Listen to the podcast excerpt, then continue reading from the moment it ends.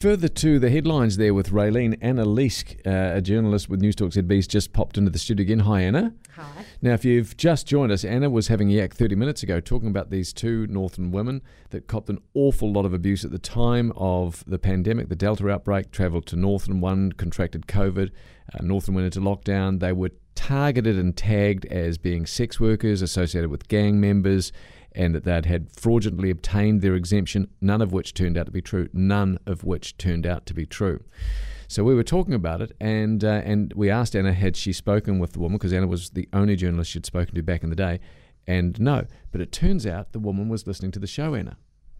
Yes, and she reached out afterwards. Um, she's been very nervous to share her story, um, worried that people wouldn't believe her, um, but now she's confident that people will believe her and the truth has come out. She's sort of said that she's um, pleased to sort of make a statement. Um, so she's said that she's very discouraged by the government response, um, particularly Chris Hipkins' refusal uh, to apologise. Um, she felt a little bit of relief today with the saga sort of being over, but her main concern, she said, is the accountability and integrity of our government and the lies which the public clearly believed.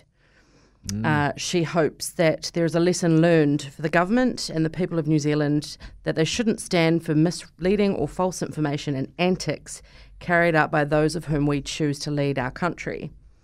Um, she said that the stories about her, again, were fabricated. Um, she's absolutely appalled and disgusted still. And she said an exceptional apology was needed from anyone in power who had commented, as well as their sources. Very interesting mm. indeed. Did she seem upbeat when she spoke to you now that you know she's got a little bit of and, and also I might say a bit of public support now? Yeah, she's feeling a bit more buoyed today. Um, she was worried that the way our society and community were going was just to, you know to lambast and believe what the government or you know, people in power are saying. Um, but she's feeling a bit grateful today for the support um, and public feedback. Um, she says the government also owes the country an apology and an explanation as to how this whole thing happened um, and reminds people that the misinformation didn't only affect her and her friend but also their families which was you know the, the crux of the, the worry and the fear from from her all the way through very good. Anna, thank you very much for popping in. Anna Leask with the New Zealand Herald and Newstalk ZB. Much appreciated. 90% of parenting is just thinking about when you can have a break.